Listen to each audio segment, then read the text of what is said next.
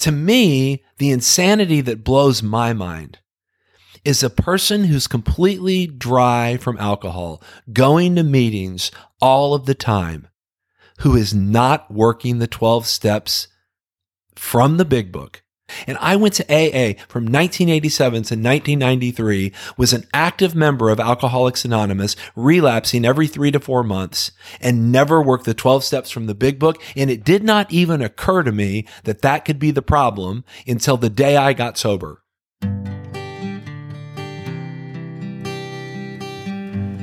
Well, hello, friends of Bill W. and other friends. You have landed on Sober Speak. My name is John M.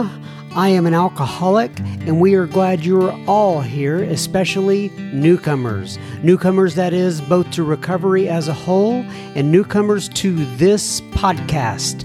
Sober Speak is a podcast about recovery centered around the 12 steps of Alcoholics Anonymous. My job here on Sober Speak is simple. My job is to provide a platform to the amazing stories of recovery all around us. Consider Sober Speak, if you will, your meeting between meetings. Please remember, we do not speak for AA or any 12 step community. We represent only ourselves. We are here to share our experience, strength, and hope with those who wish to come along for the ride Take what you want and leave the rest at the curb for the trash man to pick up. La cucaracha, la cucaracha, la cucaracha, la cucaracha, la cucaracha, na na na, la cucaracha, la cucaracha, la cucaracha. Now you can't see me, but I am swinging my hips, gang. Well, swinging may be a little uh, overstated, but nonetheless, I'm moving my hips. I don't know why, but once again, that particular song came to my head as I began to record. So, greetings if you if you're here for the first time. I'm so sorry. It goes uh, downhill from here. I, I, guess downhill is the way you phrase that. In other words, it, get, it gets it gets better because I will be leaving very soon, and you'll get to hear our wonderful guest, Mr. David G. But greetings from Studio AA. Where are we? Deep in the heart of Texas and that was the voice of my friend, Mr. David G, that you heard at the beginning of this here episode. And you will be hearing so much more from him in un momento. But first things first, this here episode is brought to you by Lori and Jim Jim S., my friend Jim S. Pray for my friend Jim S. He just went through a big surgery. But anyway, Lori and Jim and Brian and Idaliza and David and Kate and Marie. And what you may ask did these folks do? Lori and Jim S. and Brian and Idaliza and David and Kate and Marie. Well, they went to our website, www.soberspeak.com, and they clicked on the little yellow donate tab and they made a, a contribution. So thank you so much, Lori and Jim S. and Brian and Idalisa and David and Kate and Marie. This here episode is going right out to Ewans. And I want to read a little note that Lori actually wrote with her contribution um, because, anyway, you'll see why I want to read it. She says, John, Sober Speak is a part of my sobriety plan. I look forward to hearing a new episode every Friday night and listen when I can. This is the part really I wanted you to hear. I was really sorry to hear about Charlie P recently and would love to make this donation in his honor. I hope that you're having a great summer with your family. Please know that you work that the work that you do is certainly making a big difference in my life. Warmest regards, Lori. And so the main piece I wanted to do, with them. first of all, thank you, Lori. Uh, but I wanted you to hear that about Charlie P. and about how this particular donation is in his honor. So thank you so much, Lori, for writing in. I appreciate you. And I wrote you back, you know, I never know when I'm going to receive these notes, and you know, I, I, you know, I come on here, I be silly and stuff, but you know, I have really down days sometimes and i have really uh, i struggle just like everyone else right? Like like we all struggle. And this came in at a particular moment when i was going through a oh, just a big struggle for me personally. And uh, it just helped to lift my spirits and it kind of got me back on track and helped me to remember, you know, why, why we're all here, right? To hopefully contribute to someone else's life in some form or fashion. And so anytime I get these uh, emails from you guys, I'm, I'm, I'm so appreciative of it. So thank you for uh, adding that little note with your contribution, Lori. I appreciate it. All right. So this here, oh, by the way, I also want to let you know, I, I remember reading, uh, okay, so my friend Bill C sends out a daily email. And, if you're not on that, oh gosh, uh, I'm doing this uh, from memory. Uh, I wasn't prepared. Uh, it is, I think it's Bill C at kitchentable.aa.com gosh, I hope I got that right. Uh, and he, he sends out a, uh, a daily email and you, you can just write to him. He'll put you on it. If I got the wrong email by chance, just send me an email, John, J O H N, at soberspeak.com, and I will pass your note on to Bill and he'll get you on his list. It's, it's a great, uh, it's a great resource for sobriety. But anyway, he sent one out like, uh, I, I think it was last week sometime, but in it, he had one of the quotes he had. He always puts a quote from like the big book or the 12 and 12 or some AA literature. Then he put some other quotes from other literature. And one of them was from Scott Peck's uh, book. Oh, see, I'm blanking on it. I, I, can't remember the name of the book right now. Uh, oh, oh, The Road Less Traveled.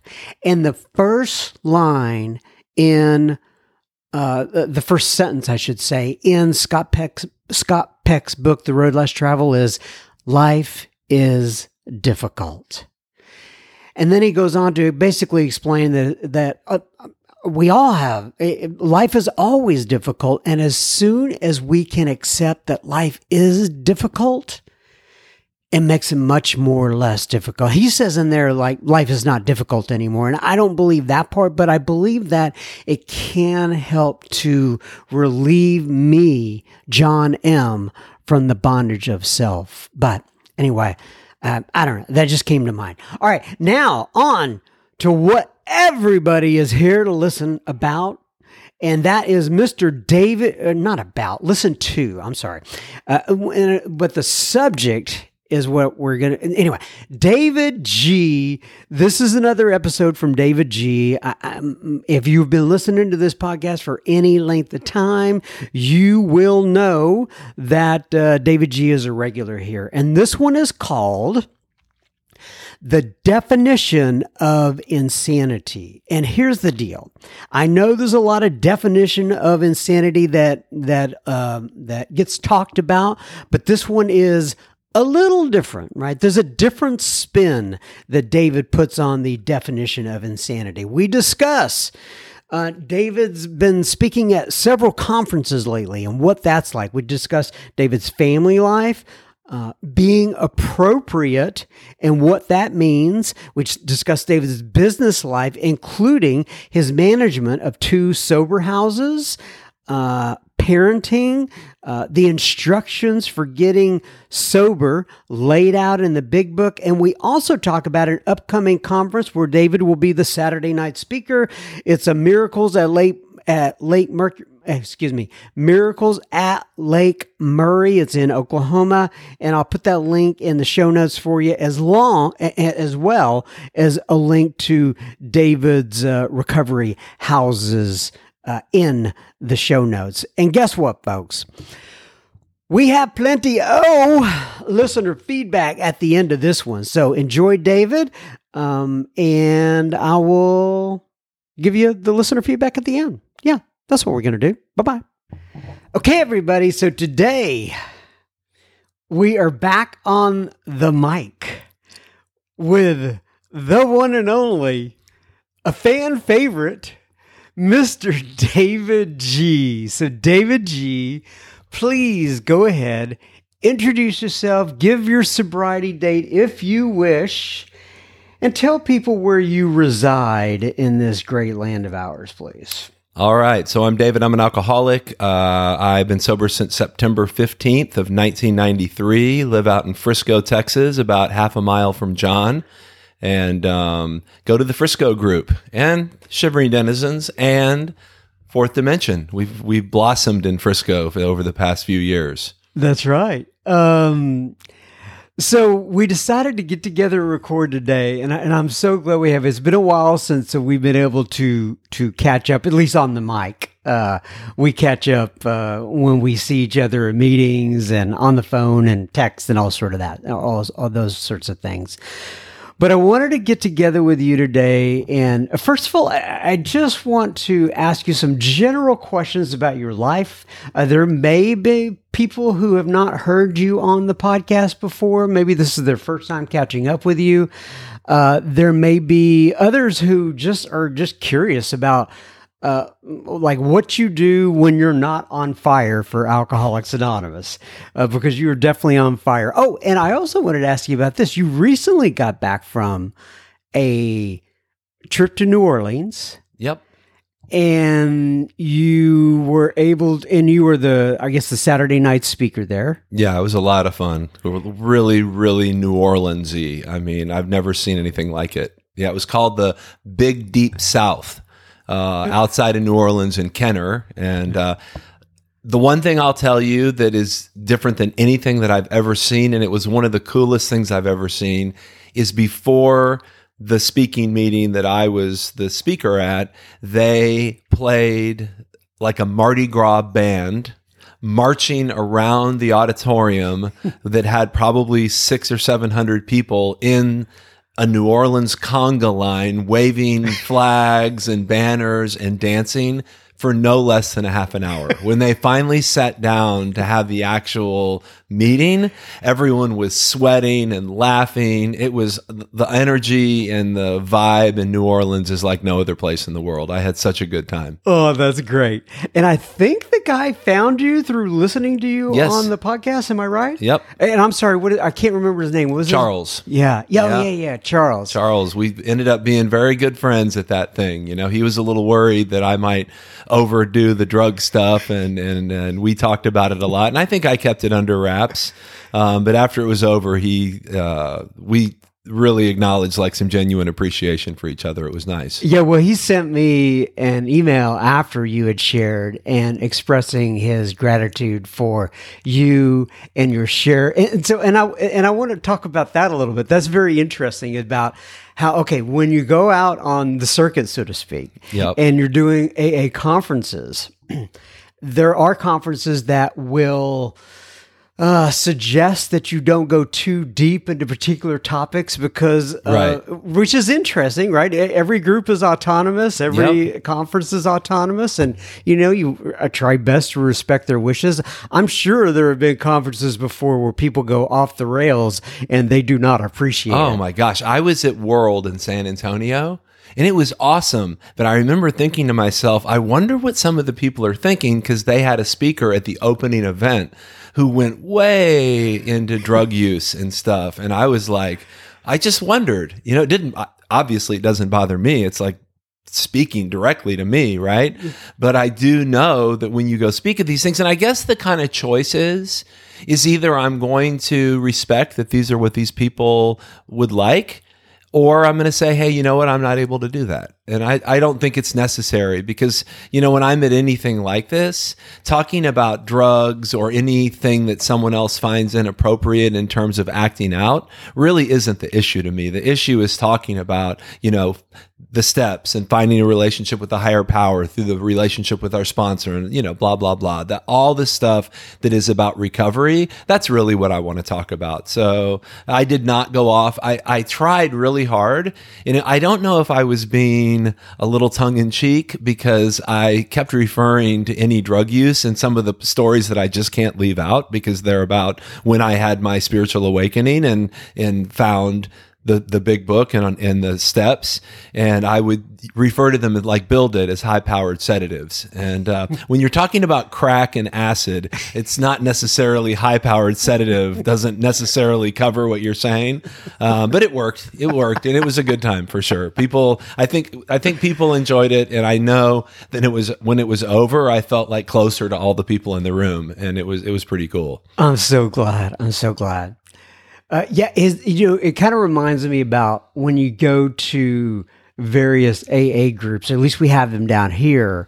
Uh, well, I, have actually I've been to them up in uh, uh, other places as well. Like, like for example, I went I went to Chicago. I was in Chicago once at a place called the Mustard Seed Group. Mm-hmm. It's a famous group. Oh yeah, I've been there and they read something on the front end about what is called street language. Right. And I remember there was somebody in that meeting who used some sort of profanity. Can't even remember what they said.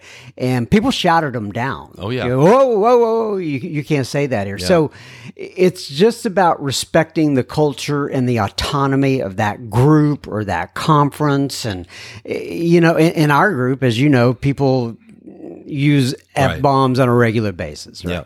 And uh, and and that's that's not either good or bad. It's just how people communicate. But there are groups who want to uh, definitely limit that. So that reminds me of something funny. So I so I'm going to be a parent for the rest of my life. So my children, I have five children, people who call me dad. Um, and so I have a seven year old, an eight year old, a 14 year old, a 27 year old, and a 29 year old. Okay. So just real quick before you go okay. on. And two grandchildren. And two grand. So, yes. and to me, it's that that's that's very interesting about how you have a, not accumulated, but the, all of that has happened while you're in sobriety and yes. in different ways. Yes, and uh, since I've known you. Meeting you has gotten me more children, John. so so the, why don't you tell people just real quickly how you came uh, not came across how how all five of those children came okay so seth and libby are the oldest ones and they are my biological children um, for lack of better words. Um, had those in early recovery. Anyone who knows my story knows that my first wife uh, was pregnant when we got married with my daughter Houston. And um, and so then we had Seth, and we had a great family. Uh, uh, still do in a different way, but we still have a very great family. Um, and then most people know that my sponsor passed away, Clovis, and when my sponsor passed away, his son Jack uh, needed someone to help him because his mother was not doing well at the time. She's doing great now, but at the time she wasn't, and it was either we stepped up to the plate or he was going to end up in the system, which in Texas is a not a good system, and so we adopted Jack when he was five, and he's now fourteen. Wow, he's fourteen. He's fourteen, already. just turned, just turned, and um, and so then um, I remarried after uh, Teresa and I uh, divorced uh, about seven years ago, eight years ago, something like that, seven years ago, and met Sarah maybe maybe a year after that. And uh, we started to date, and she had two small children, and we ended up getting married a year or two later. And so that's that's Pax and Ben, and they're the little guys. So anyway, so I've had a lot of opportunity to deal with being appropriate in public because we are not super appropriate at home. It is not unusual for me to blurt out an F bomb or, you know, not being mean, just like part of the vernacular, you know, it's the way I talk and I try uh, but not hard enough not to do that around the kids. So my kids, my grandkids, my daughter is as sweet as can be, but she's apt to drop a f bomb as part of her just language. And so my grandkids, same thing. We have had to teach these kids, you know, it's one thing for us to be together as a family, and no, we don't want you dropping f bombs at home, but we know you know these words. So um, you know, you need to understand kind of the philosophy of there are times that it's okay if you're with your friends and you're alone. And, but if you're at school, at, in class, or you're at church, or you're in public, you know, you need to be able to filter what you say and be appropriate. And I've always compared it to being naked. And that is with my kids, you know, I've I've said, listen, it's okay to be naked when you're in the bathroom or taking a bath or or even sometimes in front of your family under very unusual circumstances you may find yourself naked, but you don't want to be naked at school in the lunchroom.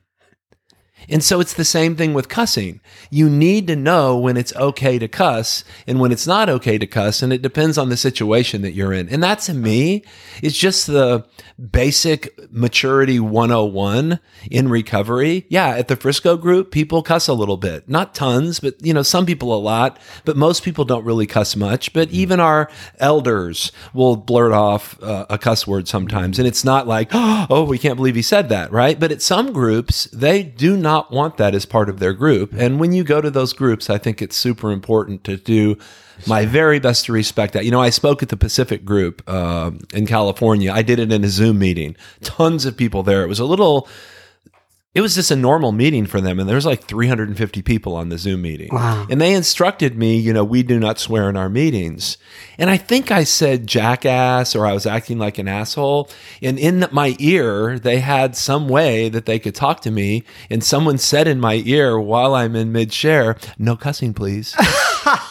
Now, i don't think anyone else heard it them say that to me. Oh you know what? It came up in the chat it popped up in a private chat to me, no cussing, please. And, you know, I thought to myself, you know, David, you can do this. You're 55 years old now. You can speak to a broad group of people and not use foul language. That's great. I didn't know you'd spoken at the Pacific Group. That's fantastic. It's a it's a, for those who don't know, that's Clancy's. It's, yeah, it's a big group in California, yeah, very yeah. famous. There was a bunch of famous people on the thing. I was doing my best not to go through the pages and pick out the people who I knew from the public eye, but there are a lot of people there that uh, you know are famous for a lot of different reasons: right. athletes and actors and musicians. It's a pretty, it's an interesting place to speak. And just real quickly, you had mentioned right when you got here that uh, I guess there was a, a, a, little bit of a struggle for your time today. Like, in other words, your choice was either come over here and record with me or. Well, I didn't know that you needed me. When we left the meeting, we went to a noon meeting together and you didn't say anything. And so I thought, well, I guess the person he had scheduled, because this is just a fill in, kind of. I mean, John and I talk all the time anyway. Um, but my wife had asked me if I wanted to go to get a pedicure with one of her girlfriends in the program. And it's not that I don't want to get a pedicure. I mean, my feet could definitely use a pedicure, but I just kind of felt like that was their time. And I'd be like the third wheel dude sitting there getting my feet rubbed. and I just told them, y'all go ahead. It was an, it was God's will because not five minutes after Sarah left to go meet Katie, uh, you texted me, Hey, can you still do it? Or do you want to? So yeah. it worked out perfect. Yeah, it was, uh, uh, basically, I just got caught up with some other people after the meeting, and then yeah. I looked up and you were gone, and no big deal. But but mention the person that she went to go get. Oh, her. Katie Teeth. She's she's been on the podcast. So yeah. was my wife Sarah. So yeah, we're all alumni. we don't sit around and talk about that during pedicures, although I don't really know what they talk about during pedicures because I have not gone. You know, I've never gotten a pedicure. Oh, they're good. Life. Yeah, you know. yeah, I, I hear. It's from... a kind of a personal thing to me. Someone digging this gross stuff out of your toes. Maybe with women, their feet are so much prettier than ours. They like to do it communally.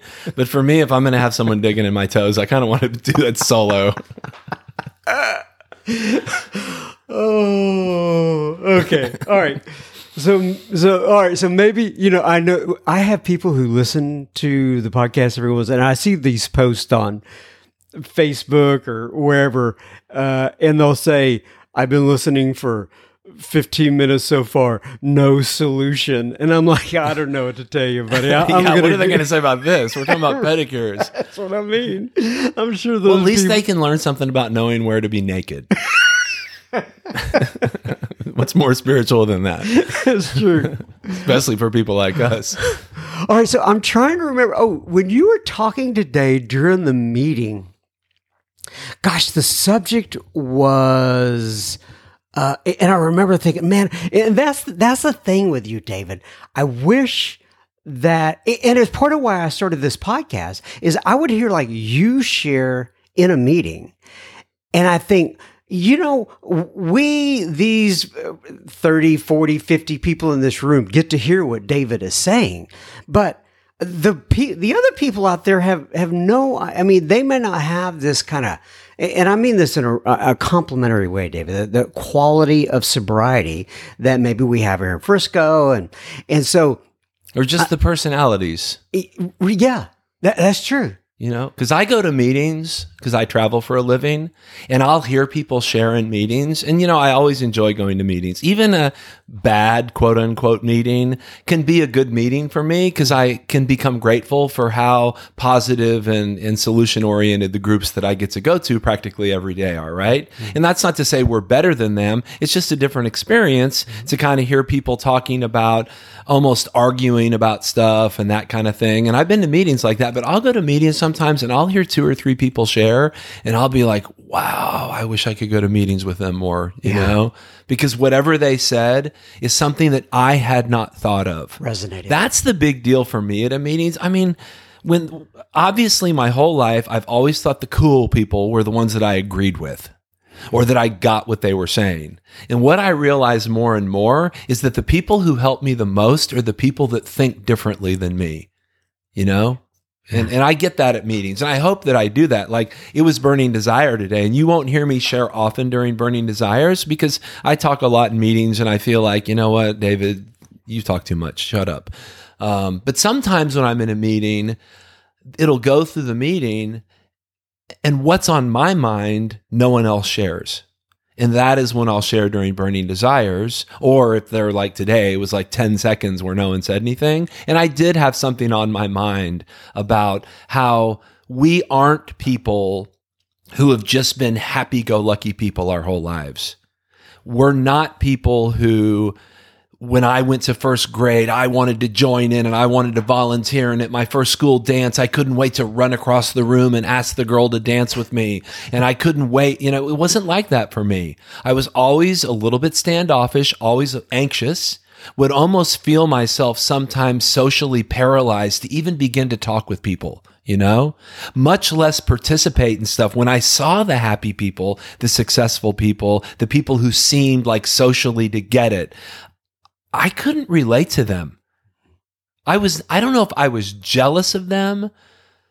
I don't know what it was. I just felt different than those people. And it's one of the things that alcohol solved for me. No, I didn't act like the healthy, happy person, but I got to be the life of the party. I got to go and ask that girl to dance and dance all night and be sweaty and end up kissing the pretty girl in the room and all the stuff that seemed like what I wanted from life was all facilitated by alcohol.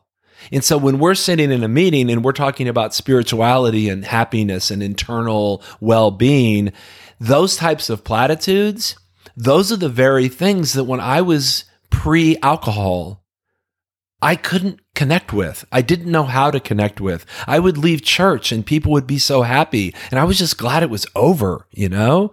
And I didn't ever connect with the happiness other people had. Now, occasionally I would hear a beautiful rendition of the Hallelujah chorus on Easter. And it was so incredible, the voices and how Handel wrote things, like the artistry of the event. Or I would hear speakers. This, it's very interesting. I grew up at Lovers Lane Church. And Lovers Lane Church was started by a minister named Tom Shipp. And I didn't know what it meant to be a recovering alcoholic, but he was a recovering alcoholic. And I knew it because my mom worked at the church. And I think everyone there probably knew he was a recovering alcoholic. It wasn't a secret. But the crazy thing about it, I didn't even understand what a recovering alcoholic was. And yet, when and I'm five, six, seven, eight years old when he's still alive, he died of a massive heart attack when I was very young. And I remember hearing his sermons and getting his jokes. and understanding like 20 minute sermon and I'm gripped during the sermon. And the crazy thing is, is he was a recovering alcoholic and I was definitely an alcoholic in the making. So I'll, shut up in a second. But the, the idea of the meeting today that these principles in Alcoholics Anonymous are our roadmap, our instructions, whatever you call it, to find that sense of well being that I never was able to have. What I really relate to in the meeting is how hard it is for everyone else in the meeting, just like me, to maintain just a level of happiness where they don't need to drink every day. And sometimes it's way better than that, right? But at the very base level of my recovery, I need to feel good enough in my own skin that I don't need a drink to anesthetize the way I feel. And that's what the meeting was about today. Yeah, and, and uh, Sarah actually chaired the meeting. She brought up a good topic, and uh, uh, part of what she part of what she read during the beginning of it is that the the spiritual life is not a theory; we have to live it. So when when you when you hear that particular phrase from the Big Book, for those who don't know, the spiritual life is not a theory. We have to live it. I, think you explained part of it there, but do you have any other thoughts on that? Oh, yeah, for sure. So I came to AA for many years and I heard people talking about spiritual awakening, psychic change, you know, these I- I mean I I can read, I didn't read very much, but I am capable of it, and I certainly speak English and I would hear these people talking about this stuff and it was not connecting with me. And I think the biggest reason that it didn't connect with me is I never tried to find out what it was that they were doing that helped them feel this way. And so I came to AA for many years, did my 90 and 90 and 90 and 90, you know, just over and over again, relapsing every two, three, four, five months and not really understanding what was going on in the meeting because the people who were truly happy in the meetings were the people that I could relate to the least. And it's not that I didn't want what they have or that I was making fun of them. It just kind of struck a little bit of angst inside of my gut when I heard people talking about this happiness. There was a little bit of me that thought that they were trying to like be posers, you know, like act like they were so freaking spiritual, you know? And so there was a little bit of angst in there for me, but I really think the angst came from, you know, why can't I have that? What's wrong with me that I can't have that? And, and, and the crazy part about it is the instructions for how to get that in the big book are so simple. I mean, it, you don't have to climb Mount Everest and sit in the lotus position and meditate to find God in AA. You literally have to read a few pages, sit with your sponsor, have him explain to you these are the instructions. You know, when you read Bill's story, now you need to tell your story, just like Bill told his story. What happened to you? What was your abnormal drinking like? What was your allergy like? How did your life become unmanageable? That's Bill's story. Bill's story is also of recovery, but I don't have that yet. And then when I get into chapter two and we start talking about the obsession, you know, in chapter three, where we're talking about, you know, how our brain always convinces us that we'll drink again the whiskey and milk and the guy, you know, wanting the highball before dinner, you know, the suddenly the thought crossed my mind. The answer to this stuff is very simple if I'll get a sponsor and listen to them and follow the instructions. So it's people in AA, much to my surprise, and even though, you know, I'm coming up on 30 years sober, it still surprises me that people in AA have found such a simple way to feel good about life. Um, so as you can tell there, I was taking some notes uh, because uh, you you are able to come up with some gems. All right, so oh, the other thing, you know, this is completely going off track now. Good. I like that. I wanted to talk to you about Maine and about how that's kind of your second spiritual home or you know your your second home if you will and how much that has meant to you and uh, and and you just got back from there, right? And you go up at least once a year. Why don't you talk about your relationship with the state of Maine? And for those of you up in Maine, you're going to know some of these areas he talks about. For sure. So my dad was raised in the Oxford Hills area of Maine. It's it's in the mountains near where Poland Springs is. That's the drinking water. It's about 20 minutes from there in Norway, Maine. And I went there every year as a kid, all the way up until high school, and then it became sporadic because I became an awful, horrible drug addict, and I think my parents didn't want to spend that kind of time with me. Frankly, you know, I would go up there and just get drunk and act like an idiot, and so there were a few years there where I didn't go. Um, but my grandparents were there. They had a, a lake, a family lake house, and then my grandfather was the dentist in town on Main Street.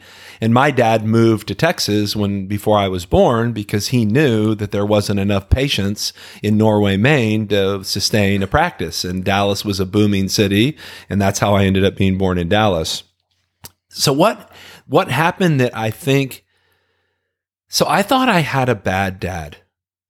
You know? And what has happened as I've gotten older and older is I've realized that I really had a wonderful father, you know, and a wonderful family. You know, I was I was really blessed. And they weren't perfect.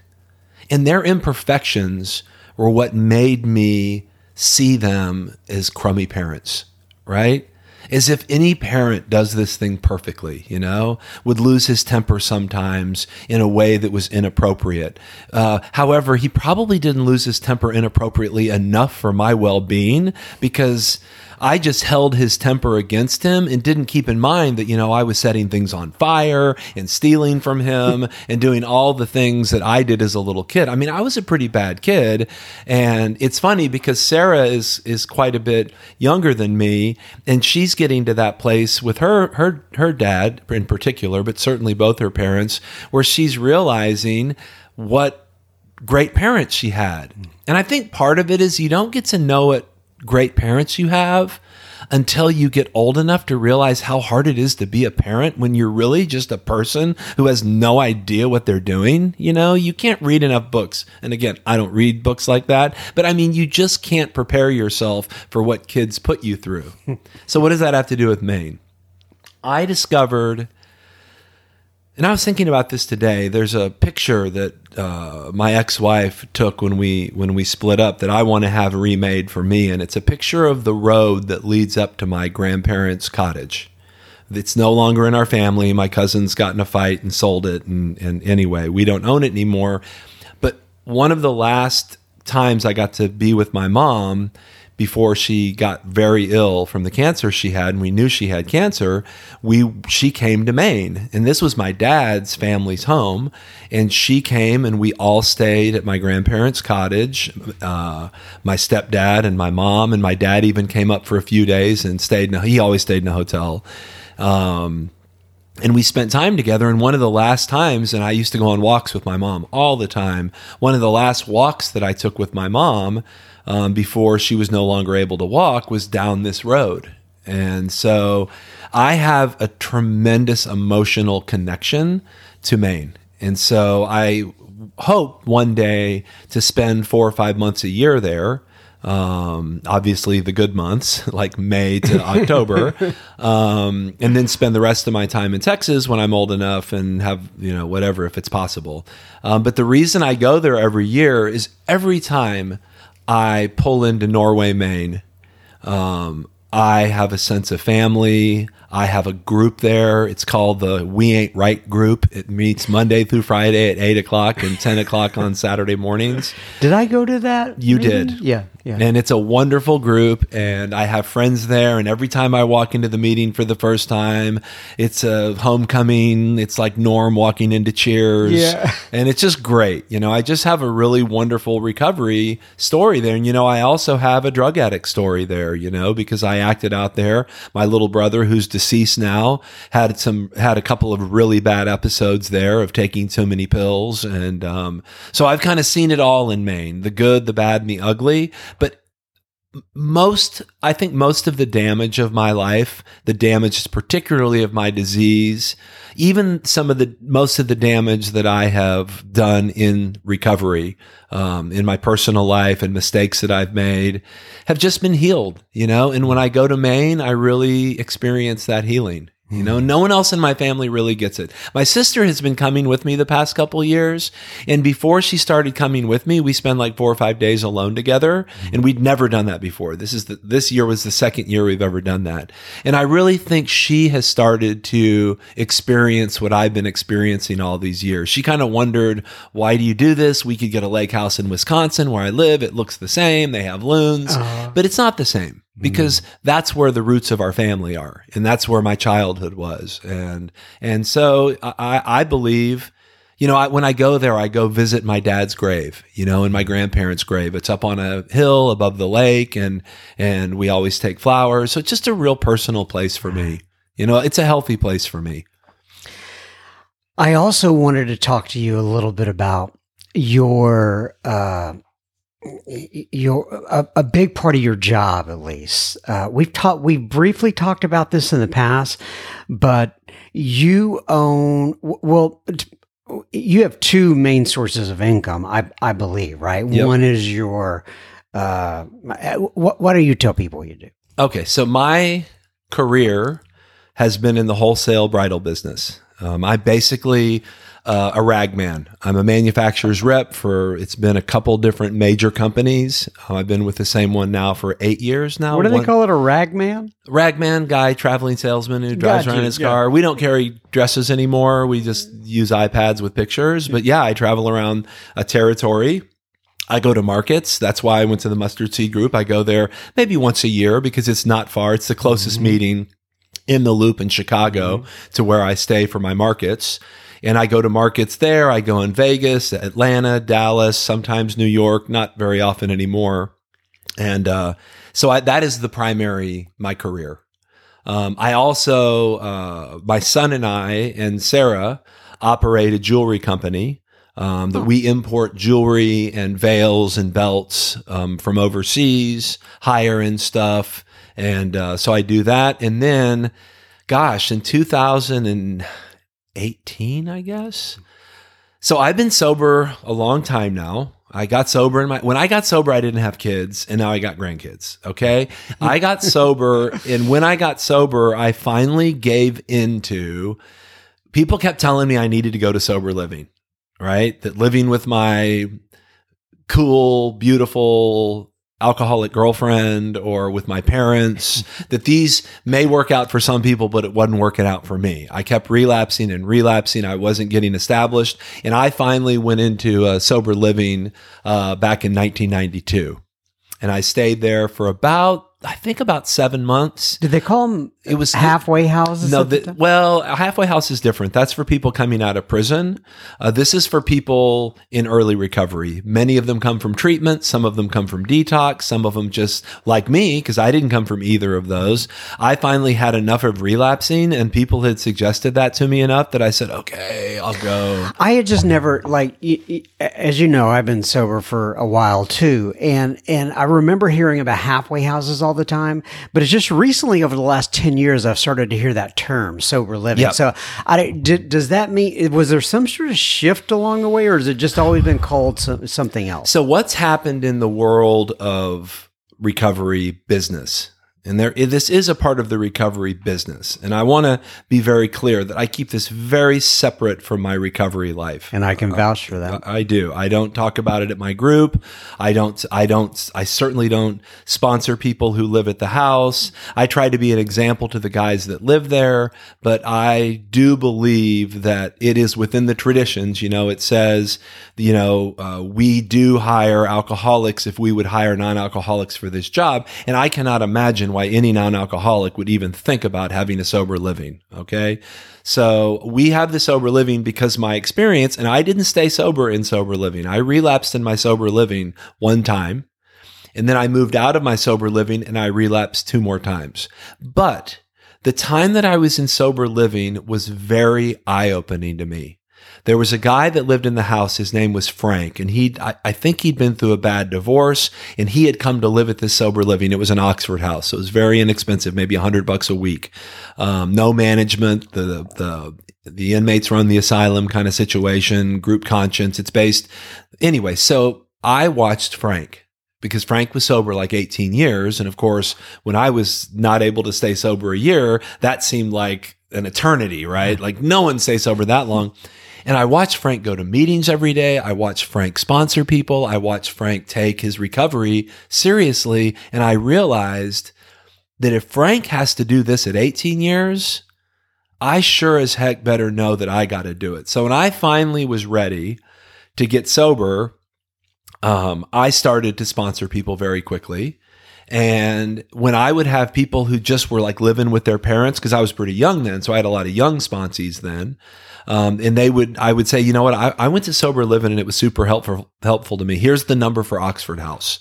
Because they're all over the place. And at that time, there weren't a bunch of sober livings. There were Oxford houses, right? And the treatment centers might own what they call transitional living, which may be what you're thinking about. Mm-hmm. What's happened, I think, over the past 10, 15 years is the statistics of people who comes out of treatment and stay sober just going to 30 days of treatment are so unbelievably bleak. Yeah. And when people will go to sober living for 4 to 5 months, it multiplies the statistics by 10. Gotcha. And so if for no other reason, and I believe that treatment centers are run by people who care about people. I'm not saying that the investors who own the treatment centers want anything more than a return on their investment. I guess that depends on the ownership. But the people who work in treatment centers are typically people who are in recovery. That's why they're involved in it. And they want what's best for the people for their, just so they can feel good about what they're doing you know? And so most of the treatment centers that I'm aware of, when you get out of treatment now, they say to you, Hey, I know that you want to go back with mom and dad, or I know you want to go straight home to your wife, but you've done that before and it hasn't worked. Why don't you try sober living? And I, as a sponsor with guys, as I've gotten older, I have had more and more guys that I've said to them, Hey, listen, you know, I know you love your wife. I know you love your children, but if you keep going back home and relapsing, eventually it's just going to destroy it. Why don't you try going to sober living? And so what I began to notice as I got into my 40s and now my 50s and my sponsees got into their 40s and 50s is the sober livings in the area were all for a lot younger people. Mm-hmm they were 18, 19, 20, 21, 22 year olds. And I would send my 45 year olds, I wouldn't send them, but I would say, Hey, try this place. And they would go and they're like, dude, I can't live with a bunch of 20 year olds. And so we made a sober living for guys who are older. The average age at our places is probably 40 to 45. Um, and, and you would think, well, they're more mature. Well, typically what it means is you've got a lot more hardened and alcoholic coming to our house. But the fact is, is that most of the guys there, and it's been really awesome for me to just be a part of, is I see men who are in their 50s and 60s who haven't had healthy relationships at home with other men for their entire lives. Like literally never. Like the closest thing they ever came to living in a healthy environment with men was their fraternity, where they were getting drunk and wasted and doing God only knows what. I come into the house and there'll be six guys sitting around the table having dinner who just got back from a meeting. Or I'll come to the house and there'll be two guys outside cooking while three other guys are sitting on the couch in the living room watching the Mavericks. And I, I've left the house crying because I cannot believe that we have created this environment really God created. We just bought furniture, you know? We base it on the principles of Alcoholics Anonymous. We do not shoot our wounded. If people relapse and they genuinely show a desire to try harder, we let them come back. Not drunk, but we let them come back once they've sobered up.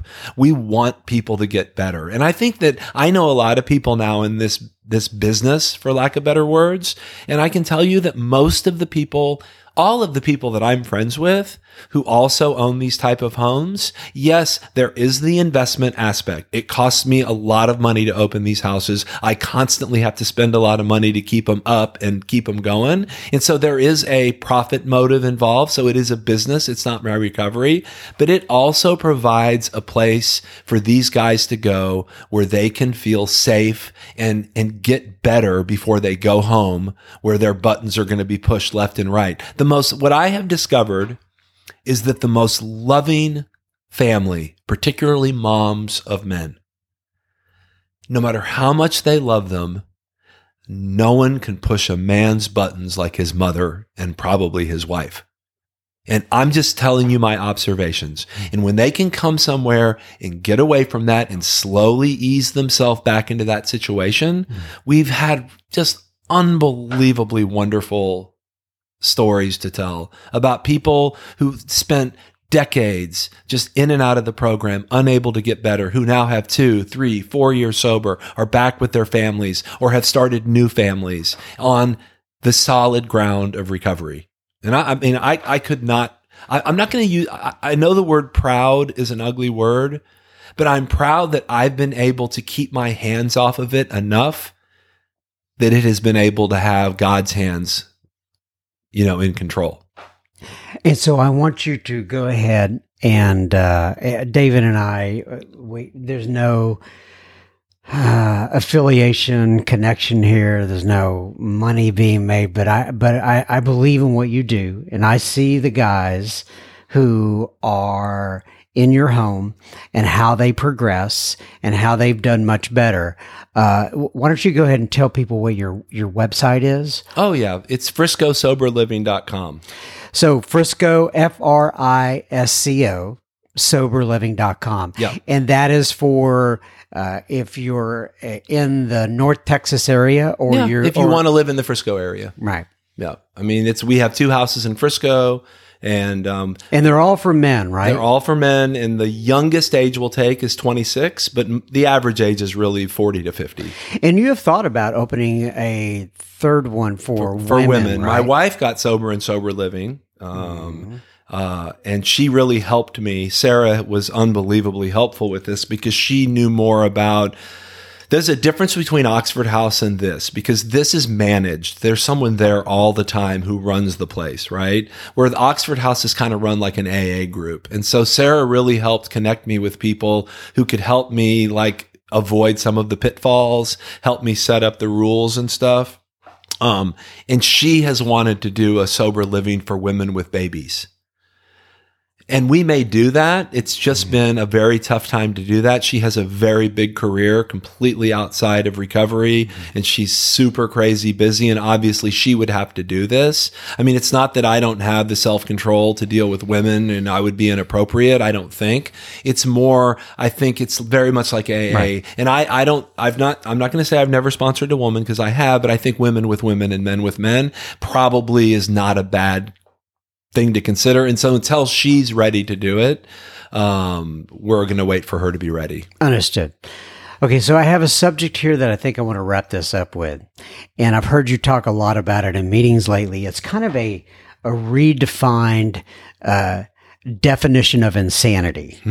and what I mean by that is, in, in, so I'll let you, do you know what I'm saying? Oh, I know like, exactly what you're talking okay. about. So why don't you go ahead and explain to people, like there's the traditional, everybody goes to the uh, doing the same thing over and over and doing, right. Right. So why don't you explain that? Yeah. So I went to AA from 1987 to 1993. Um, I went to meetings daily, sometimes two and three a day from April of 1991 through September of 1993 when I finally asked a sponsor to sponsor me who talked about working the steps. Um, I, looking back, I don't know that it was ever conscious. But I can tell you that I always had sponsors who really didn't ask me to do very much. And if they did, were not really concerned if I didn't. And so what I've been talking about lately, and I don't know why in particular, you know, we just had a former resident of the sober living who just would not grab onto the program. A man in his 60s, and he died on Monday um, from an injury from falling down drunk, which he had done multiple times already. And it it was a it was an exasperation of the previous falls and the previous previous head trauma that he'd had. And uh, you know him. We won't, I won't mention his name on this, but in and so when you're an alcoholic and you're around family or friends or business associates and, and they hear that you've drank, it's in the big book. They talk, how could he do that? He has such a beautiful wife. Wouldn't he do it for her? What about his children? You know, all of these things that normal people would say, man, that's insane. That's just crazy that that guy with he's he's going to go to prison for 20 years if he gets passes a dirty UA. And here he he's smoking pot. That's insane. And that is insane. There's no question. But to me, the insanity that blows my mind is a person who's completely dry from alcohol, going to meetings all of the time who is not working the 12 steps from the big book. So I went to AA, a program that is solely based on the big book, is practically a textbook. People carry it to meetings with long-term sobriety. Their books are highlighted. They, they quote the big book. They read from the big book. They talk about meeting with their sponsors and sitting down and going through the book and reading the book page by page and following the instructions, instruction by instruction. And I went to AA from 1987 to 1993, was an active member of Alcoholics Anonymous, relapsing every three to four months and never worked the 12 steps from the big book. And it did not even occur to me that that could be the problem until the day I got sober. And that was what God finally knocked me over the head with a hammer. I guess he just said, David, you are just too dumb to get this. And while I was sitting there with that knife stuck in my arm, the morning I got sober, the thought went into my head, I have never worked the 12 steps of Alcoholics Anonymous from the big book. And I got my depressed, miserable butt off off the couch and made the commitment that I was going to get one of those big book thumpers to show me how to work the steps. And I have been sober ever since. Love it. That was fun. As you know, we talked a little bit about what we were going to discuss on the front end of this, yeah. and we never got there. No. But I. that's what I we also said we were going to try to be a little more wheels off than usual. So. Oh, that was fun. All right, so I know everyone's going to enjoy this. Okay, I'm going to read from page 164 of the big book, and that way you can go uh, uh, fin- get your pedicure without the girls today. and uh, I'll let you out of here. Okay, page 164 says, Abandon yourself to God as you understand God. Admit your faults to Him and to your fellows. Clear away the wreckage of your past. Give freely of what you find and join us. We shall be with you in the capital F fellowship of the Spirit. And you will surely meet some of us, like me and David G., hopefully, as you trudge the road of happy destiny.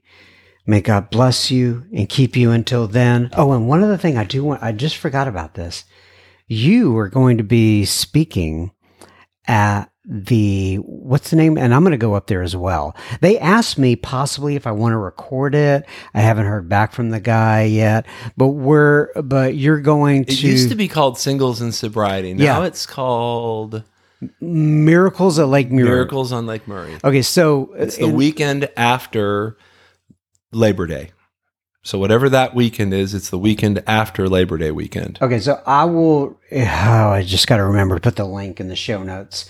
Okay, so I'll put the link in the show notes for this particular conference. David David will be there. He's going to be the Saturday night speaker.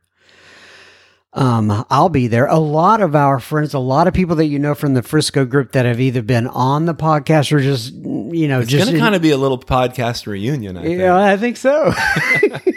Come on down. Yeah. So, you know, if y'all want to come there and hear David speak on Saturday night. I wonder if they'd let us do like a live sober speak as one of the things. I don't know. That would we be can super ask cool. them. We can, yeah. We, I could interview not only you but the other uh, attendees as well. Yeah, You're or the just do it the other the side. Yeah, yeah, yeah. I could take them out. Yes, I'll bring my, you know, I'll bring this mic and a little bit of recording equipment. We could get something going. Are you going to walk around like a reporter and go, "This is John"? My- Okay, so what is the uh the dates again? It's September. Ah, I'll find it. September. He's getting out his you. calendar right now.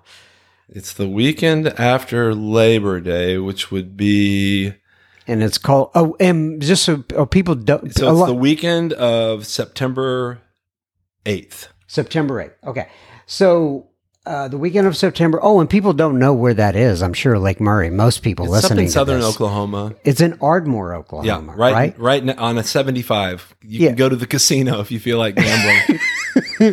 Stay away from the dispensaries. So yeah, it's in Ardmore, A R D M O R E, Oklahoma, and hopefully we'll get to see some of you there. Um, what else did I want to say about that? That's about it. Um, all right, um, I think I'm done.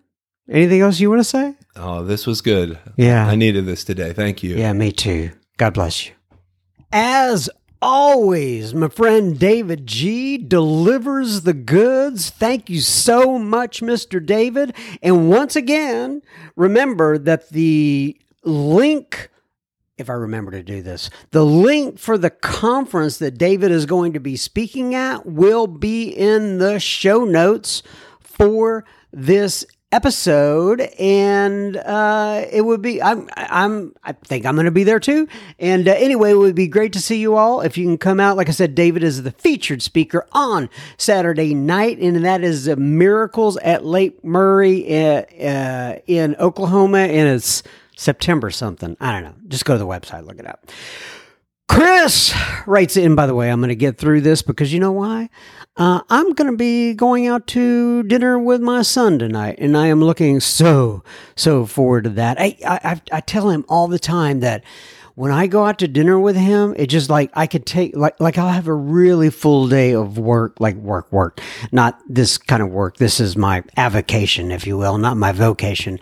I'll have a really tough day at work, lots of things going on. I'll be stressing, and I will go out to, with him, and it just kind of, I take a deep breath and it relaxes me. And I'll tell him every time we go out, you know what the best day, you know what the, the best part of my day was? And he'll say, going out with me. I said, you got it, little buddy. Anyway, now on to a little bit of a listener feedback here on the Sober Speak. Chris writes in, he says, Hey, John, it's Chris H. I messaged you I messaged you through your app after I got out of jail in June. I just got out of treatment and moved to an Oxford house. Good for you, Chris. He said I wanted to say thanks again and ask if you could tell me how to get in touch with Marty C. I've always thought the steps should be more or more of an organic experience and should be completed the first trip as expedition oh expediently as possible marty says a lot of what I think in a much clearer way than I can. Yeah, for me too, Chris. He says, anyway, what an amazing platform you have. And please know that you and Sober Speak were an intricate part in helping me get back to sobriety. Forever grateful, Chris H. And Chris, good for you, my friend. And as you know, I copied you on an email to Marty. Uh, Godspeed. Uh, hopefully, uh, you guys get in touch with each other soon. David writes in, and, and David says, Hi, John. I've been booze free since January 28th of 2014, but Oh, here's the but. But I went out on the marijuana maintenance program for a few times. I get it. I, there's a lot of people who do that, David. He says, I've been completely sober since July 16th of 2018. I don't remember the names of ma- many of the speakers that I've listened to on your podcast. And to be honest, you are the part of the podcast that resonates with me. Your intros are fun. Well, thank you, David. I appreciate you. He says, I found Sober Speak by scrolling through Apple Podcasts and I searched for AA related podcasts, and there it was, David. Well, thank you, David. I appreciate it. And God bless you and uh, keep on keeping on, my friend. Melissa writes in, and Melissa says, Hi, John. I am almost 52. I have four grandkids and, excuse me, I have four kids and one grandson. I was diagnosed with stage four cirrhosis of the liver. I started drinking when I was 16, minus the times I was pregnant. I need support because this has been a tough week for my sobriety. I was doing great, not even thinking about alcohol. Then my brother in law committed suicide. My husband is also an alcoholic. However, he just drinks beer in front of me. That does not bother me at all. I found your Facebook group by doing a search and I was having a hard time, Melissa A. Well, Melissa, I'm glad you found our Facebook group. Post anything that you need to post in there. It's a great group of folks. And just as a reminder, if you're out there and you're not part of it and you want to be, Search for the Sober Speak secret group on Facebook and we will get you admitted into the group.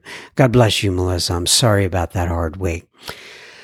Gloria writes in, like Gloria, but with a L and, or without the G, maybe I should say. Anyway, she says, Ho, John. I think she means hi, John, but she could be calling me a ho. I don't know. Anyway, she says, I live in Moscow. Idaho. and I just moved here at the beginning of November from Kamiah. K A M I A H. I'm assuming that's probably another part of uh, Idaho. Who knows? Ooh, Moscow. I think that's that place where oh, they'd been in the news lately with like a. Anyway, uh, I digress. Uh, she says, I've been in recovery for four years and four months. I volunteer at the local recovery center and I want to be a recovery coach because I want to share my experience, strength, and hope as a way to, quote, pay it forward. The blessing and unwarranted gift I was given when I found recovery.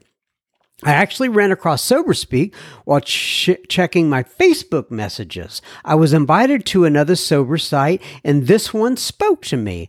Honestly, I haven't had the uh, opportunity to listen to any of the speakers. However, I'll make it a point to check them out this weekend. Loria. Well, Loria uh, also found us through, we've got a lot of people finding us through Facebook recently, and I'm, I'm so happy to hear that.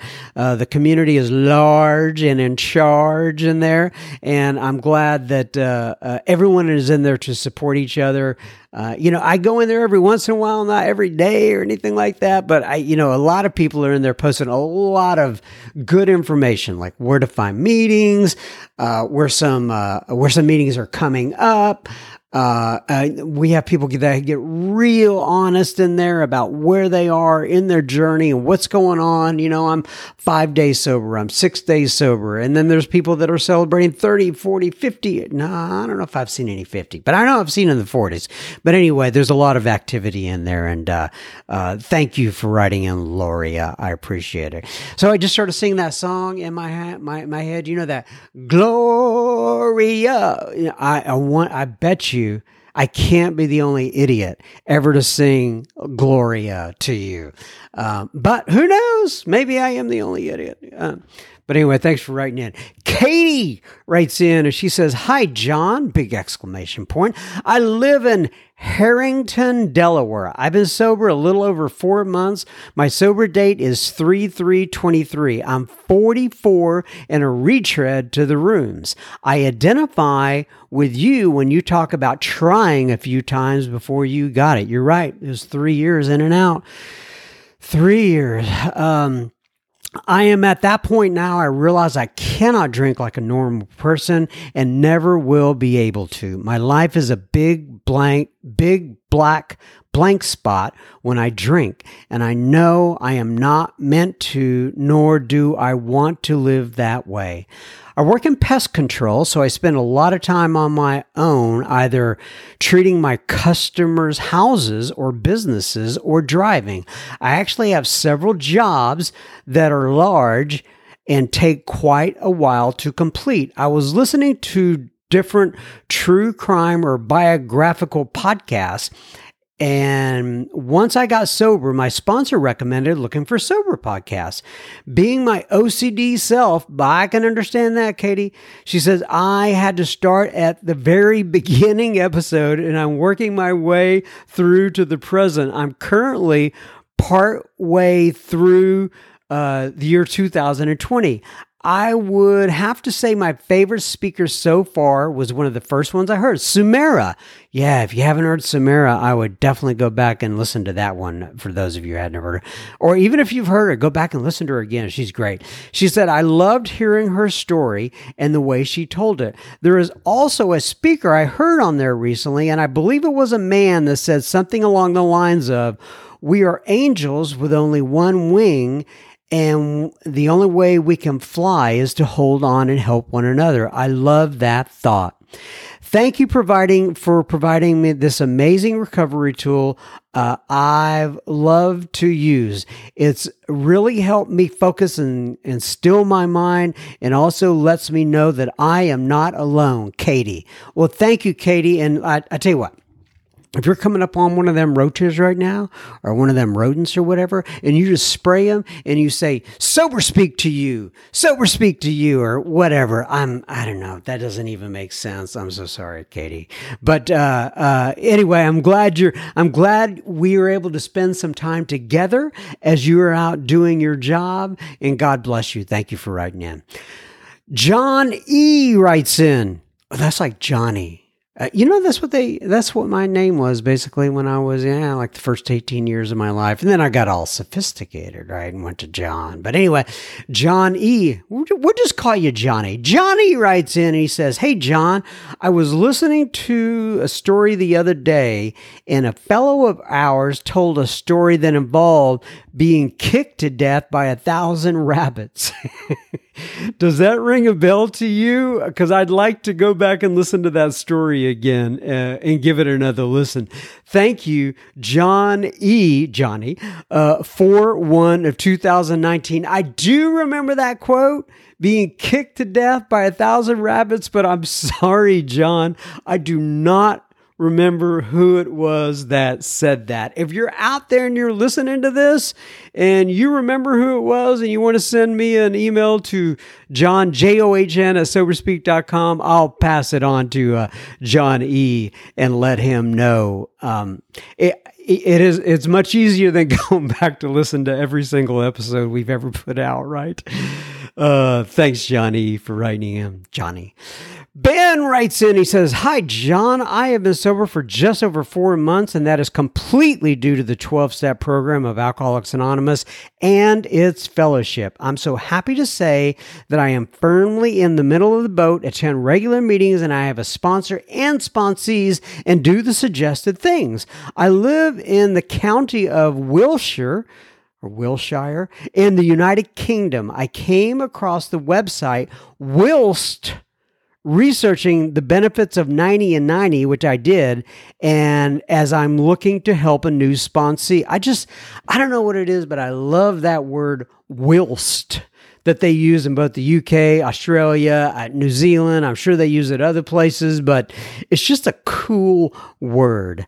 Uh, but anyway, he says, I haven't heard any of the speakers on the podcast yet, but I'm looking forward to it, Ben. Well, Ben, I hope you found what you were looking for on the website, La Sober Speak. And uh, i hope you find also what you're lo- looking for when you start listening to the speakers. Thank you so much. Daniel writes in, he says, Hi, John M. I stumbled across your podcast, upon your podcast about AA, and I wanted to add some recovery content to my Facebook feed. I think he's going the Facebook route again. I live in Canada and I've been on a journey of recovery for five years and one month. So far, I've, sound, I've, I've found the speakers on Sober Speak quite relatable and inspiring. I appreciate the service that you provide and your pro- podcast. In gratitude, Daniel H. Well, gratitude right back out at you, Mr. Daniel H. I appreciate you writing in. Finally, last but not least, uh, we have uh, Angelo writing in. And Angelo says, Hi, John. Gosh, I wish my name was something like Angelo. Like, like I've just got plain old John. Angelo would be very, very cool. Oh, in fact, I'm not going to say his last name, but his last name starts with V, and uh, it's cool too. But I'm just plain old John M. He says, Hi, John. This is Angelo V. I'm a sober member of Alcoholics Anonymous from the Eugene slash Springfield area of Oregon. Does every state have a city named Springfield in it? I, there are so many Springfields. But anyway, uh, he says, I'm a year and a half sober and on my second attempt. I'm tired of getting sober. Oh, I've tried getting sober once before in my early 20s, but it didn't stick. I really, I didn't really accept the spiritual solution being on my, uh, being my only option uh, as soon as life got a little better, I was out the door thinking self knowledge would be the answer. It wasn't too long before the restless, irritable, and discontent nature of my disease had me screaming for a drink. This is a very common story, Angelo, unfortunately. He says, I white knuckled for a little bit but eventually I relapsed. I came back to the program about four and a half years ago, but wanted to do it my way. Uh, and I was smoking pot on the side, rationalizing it as a necessary as necessary for chronic pain. A year and a half ago, I reset my sobriety date and got honest with the AA community, and the difference in my growth in the program has been noticeable and miraculous. I love listening to speakers that you have while I'm driving around at work. It helps me get grounded in the principles of AA and maintaining a positive attitude. Recently, I looked up your podcast specifically because you had a couple of episodes with Jimmy D, and he's going to be speaking at the local AA conference. Summerfest that we have coming up here in August. Angelo. Thank you, Mr. Angelo. I appreciate you. Appreciate you very much, as we say down here in uh, the South. Anyway, um, now it is time to go have that dinner with my wonderful, most amazing son. And uh, so I'm going to get on out of here.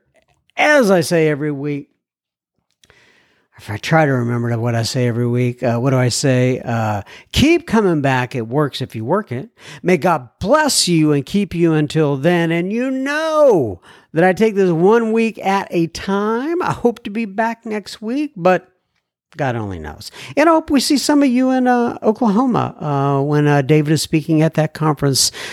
Adios, amigos. Oh, you know, I got a text from my. I got a text from my friend Casey today.